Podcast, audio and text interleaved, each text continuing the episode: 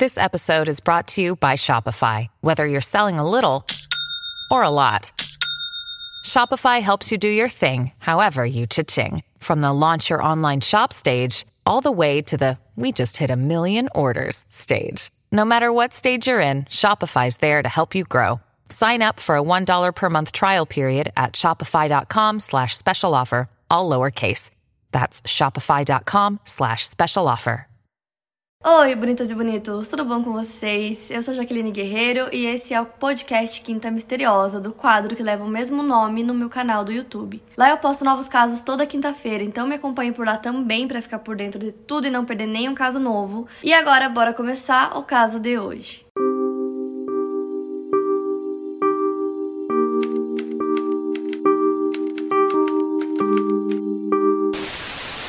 Jeffrey Lionel Dahmer nasceu no dia 21 de maio de 1960 em Milwaukee, nos Estados Unidos. O pai dele, Lionel, era químico e a mãe dele, que se chamava Joyce, era instrutora de máquinas de teletipos. A gravidez da Joyce foi muito complicada, foi bem difícil para ela. Durante os nove meses ela vomitava muito, era quase como se o corpo dela estivesse rejeitando o bebê, então foi uma gravidez bem complicada mesmo. E desde pequeno, o Jeffrey viu os pais dele brigarem muito, eles brigavam e discutiam o tempo todo. Então, desde pequenininho, essa foi a relação que ele via né, entre os pais dele e não era uma relação nada saudável. Até que eles decidiram se mudar pra Iowa, porque que o Lionel ia terminar o doutorado dele lá. E aparentemente isso seria uma coisa que deixaria a família mais unida, que deixaria eles mais felizes, mas na verdade foi completamente contrário. O Lionel ficava o tempo todo na universidade, o tempo todo ele estava no laboratório de química que ele tinha, então ele não ajudava em nada, nenhum serviço doméstico da casa, ele não era nem um pouco presente. E a mãe, né, do Jeffrey, ela era muito sensível, ela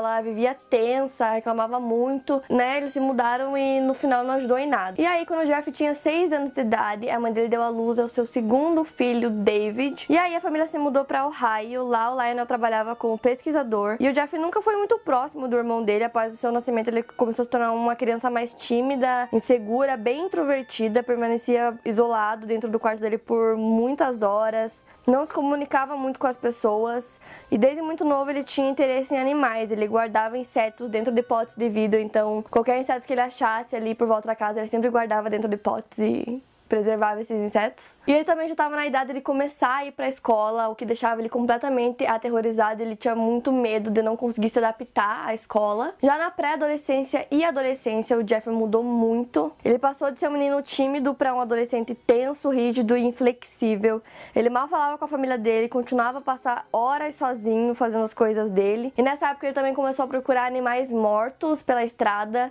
Era muito comum lá que os carros passassem e acabassem atropelando um animal sem querer e eles deixavam os animais na estrada, então ele procurava é, pelas carcaças e pegava para levar para casa. E em casa ele fazia alguns experimentos, ele dissecava os animais, abria os animais para ver como era por dentro, decapitava os animais, jogava ácido, empalhava, enfim, fazia todo tipo de coisa. Lembrando que o pai dele tinha um laboratório, então ele também aproveitava e usava esse laboratório para fazer esse tipo de coisa. Inclusive o pai dele achava que esse interesse dele pelos animais era apenas um interesse químico de ver como era por dentro, de experimentar coisas, e acabava deixando ele no laboratório para fazer esses experimentos dele. Já no ensino médio, o Jeffrey se destacava por ser um aluno acima da média, ele jogava tênis, tocava clarinete e também participava do jornal escolar. Ele tinha poucos amigos e já na adolescência, lá pelos seus 14 anos de idade, ele começou a beber e ele realmente bebia muito, a ponto de ir para a escola bêbado praticamente todos os dias. Então as pessoas já percebiam que ele realmente tinha um problema com bebida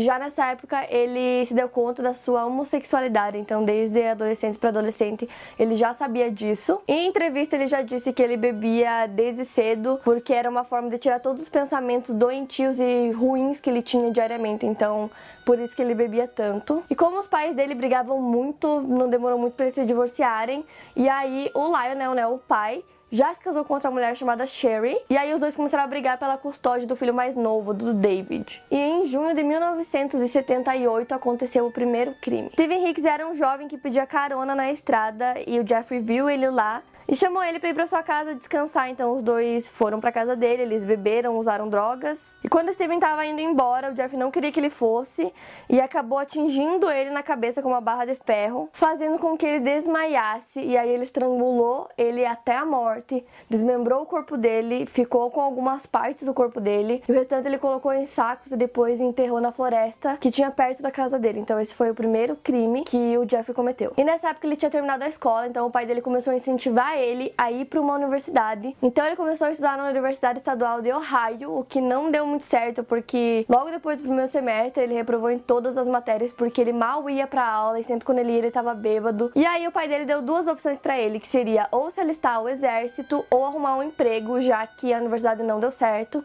E aí o Jeff resolveu se alistar ao exército. Ele passou dois anos servindo ao exército na área médica lá na Alemanha e ele foi dispensado por alcoolismo e dois soldados disseram que foram assediados por ele enquanto estavam lá na Alemanha. Então, dispensado, ele voltou para os Estados Unidos em 1981 e logo depois ele foi preso por desordem e embriaguez. E quando isso aconteceu, ele simplesmente não conseguiu encarar o pai dele, não conseguiu voltar para casa do pai dele, porque ele tinha falhado nas duas coisas, tanto na universidade quanto é, no exército. Então ele acabou arranjando um emprego numa lanchonete e morou por seis meses em um hotel. E a partir daí a coisa começou a desandar de vez. Ele voltou a morar com o pai dele, só que o Jeffrey era uma pessoa muito difícil de lidar, então o pai dele meio que não sabia como agir, o que fazer com ele, então ele pediu que ele fosse morar com a avó dele. E ele foi, e a princípio deu certo, ele tinha uma relação ok com a avó dele, arranjou um emprego lá, porém ele continuava bebendo, continuava bebendo muito, e pouco tempo depois ele foi preso novamente após se mostrar para um grupo de mulheres e crianças numa praça. E aí em 1986 ele foi preso novamente por fazer a mesma coisa, só que para dois meninos, duas crianças. Então ele deveria cumprir pena de um ano por conta dessas duas coisas, mas ele acabou cumprindo durante 10 meses e depois foi solto. E depois que ele foi solto e tal, ele começou a frequentar alguns lugares e bares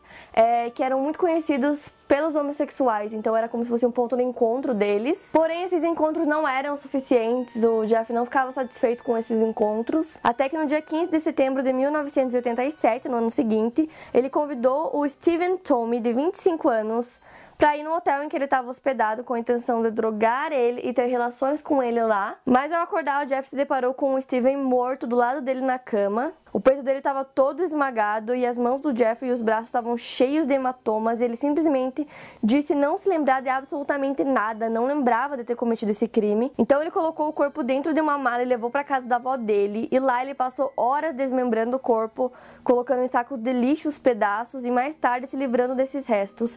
Porém, ele sempre ficava com alguma parte. Então dessa vez ele resolveu ficar com a cabeça. E aí ele colocou algum tipo de solução química é, na cabeça para conseguir preservar ela. Eu não sei exatamente o que foi, algumas coisas são difíceis de traduzir para o português, mas na tradução livre era basicamente isso, alguma solução química para conseguir preservar aquela parte humana. E logo após isso ele já foi para sua próxima vítima, que foi um prostituto adolescente de 14 anos chamado James. E o Jeffrey chamou ele para casa dele com a proposta de tirar fotos dele em troca de dinheiro.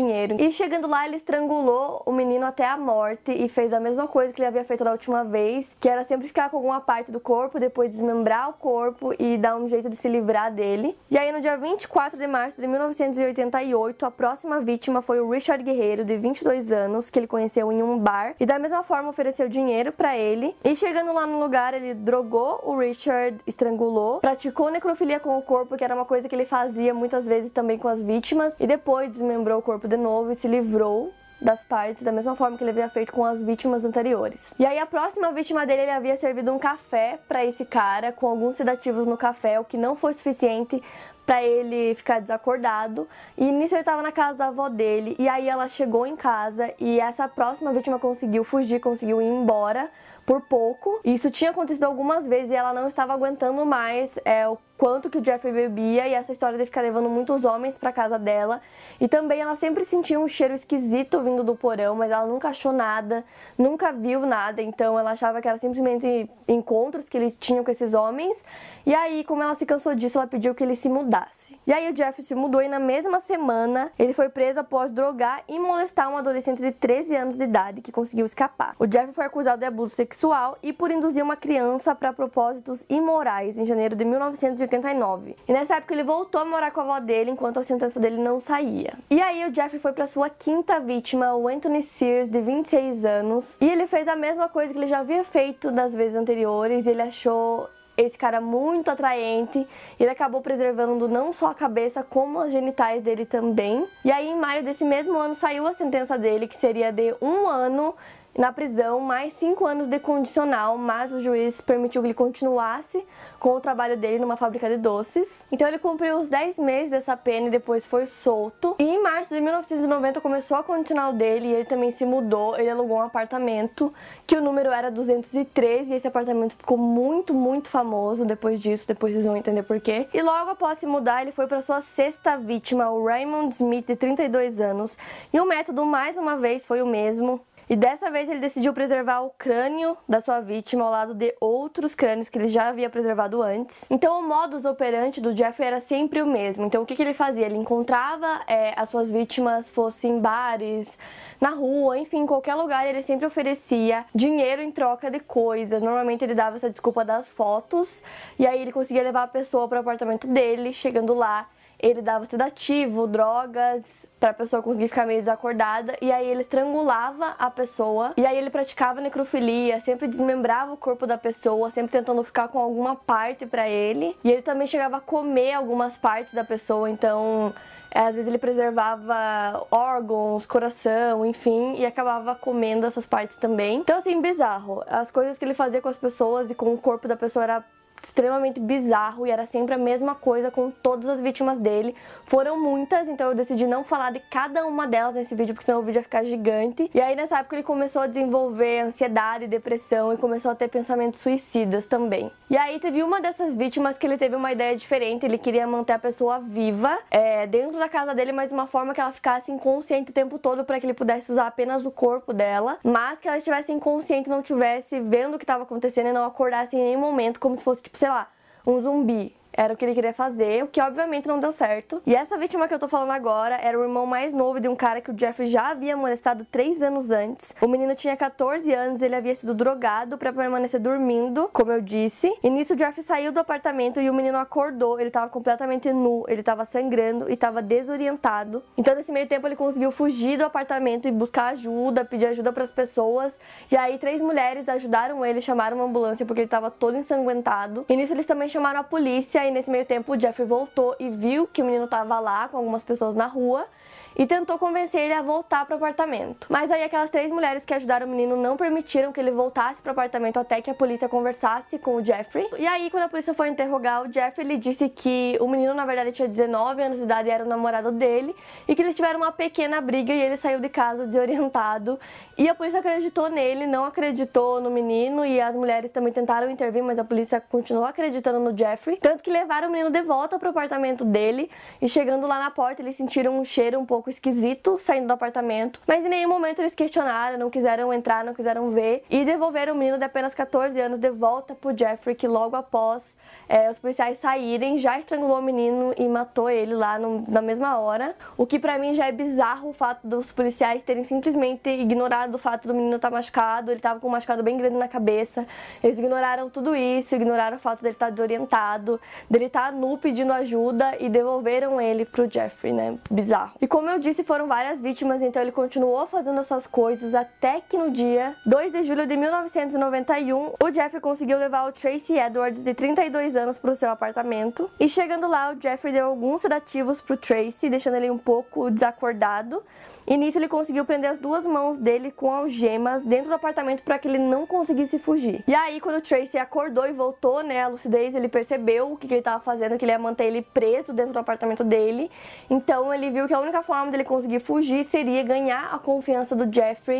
Ele estava preso na cama dele, então ele começava a dizer que ele era amigo dele, que ele não ia fugir. Até que aos poucos ele conseguiu a confiança do Jeffrey e acabou convencendo ele de ficar com ele na sala do apartamento para ver TV, alguma coisa assim. E no primeiro momento de distração do Jeffrey, o Tracy deu um soco na cara dele, conseguiu fugir do apartamento, chamou a polícia, foi atrás da polícia na mesma hora. Só que aí a polícia não conseguiu tirar as algemas dele e ele falou: "Não, a gente vai ter que voltar pro apartamento porque lá tem a chave dessas algemas, vocês precisam tirar isso de mim". Então o Tracy voltou ao apartamento agora com dois policiais e chegando lá ele pediu as chaves e o Jeffrey rapidamente disse que ele mesmo ia pegar as chaves, mas o policial disse que não, que ele iria pegar as chaves que estavam do lado da cama. E no momento que o policial entrou no quarto para pegar as chaves, ele viu uma gaveta aberta com muitas fotos polaroids de várias vítimas do Jeffrey. E as fotos eram horríveis, chocantes, que mostravam todas as coisas horríveis que ele havia feito. Tinha foto dos corpos desmembrados, cabeças cortadas, uma mais horrível que a outra. E quando o Jeffrey percebeu que o policial havia achado essas fotos, ele atacou os dois, mas sem sucesso. Ele foi preso nesse dia. E ao chegar na delegacia, a única coisa que ele disse a princípio foi que ele deveria estar morto depois de todas as coisas horríveis que ele fez. E no apartamento do Jeffrey foram encontrados quatro cabeças decapitadas, sete crânios pintados e preservados, partes de corpos preservadas na geladeira, junto com pele, órgãos congelados, galões gigantes com partes humanas de três pessoas diferentes sendo dissolvidas em ácido, mais de 49 fotos polaroids mostrando em detalhes todo o horror causado naquele apartamento com todas essas vítimas. Então, com tantas provas assim contra ele, ele nem tentou se explicar, ele confessou o crime, confessou ter matado 16 17 pessoas, incluindo a primeira vítima dele que ele havia matado há mais de 10 anos. Foram aproximadamente 60 horas de entrevistas com ele, onde ele contou detalhadamente as coisas que ele fazia, como ele fazia, ele disse o nome e todas as vítimas, como ele encontrou as vítimas, tudo, ele contou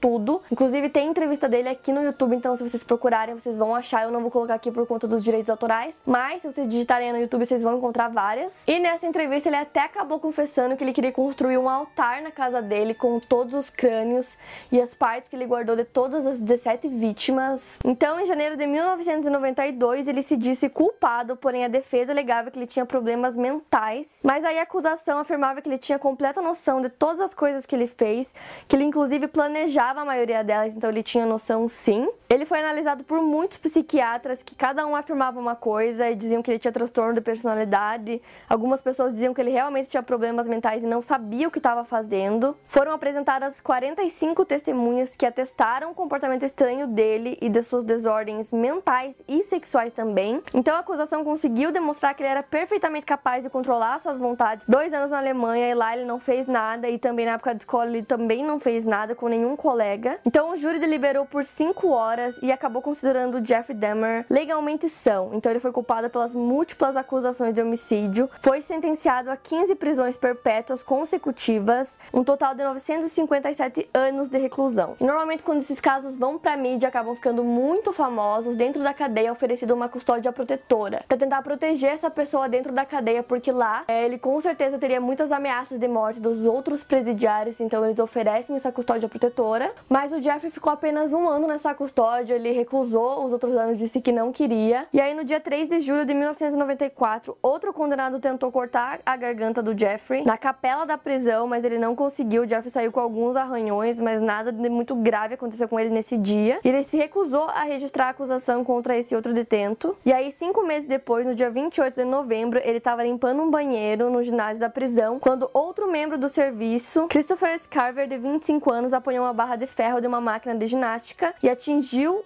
o Demer na cabeça, matando ele no mesmo segundo. Então ele tinha 34 anos de idade quando ele morreu. Logo após a morte dele, diversas universidades pediram para ficar com o cérebro dele para estudo. A mãe dele concordou, disse que podiam ficar para estudos, já o pai dele disse que não, que não queria, porque ele deixou um pequeno testamento, né, depois que ele foi preso, dizendo que ele queria que logo após a morte dele, o corpo dele fosse cremado e que não tivesse nenhum tipo de cerimônia funerária para ele.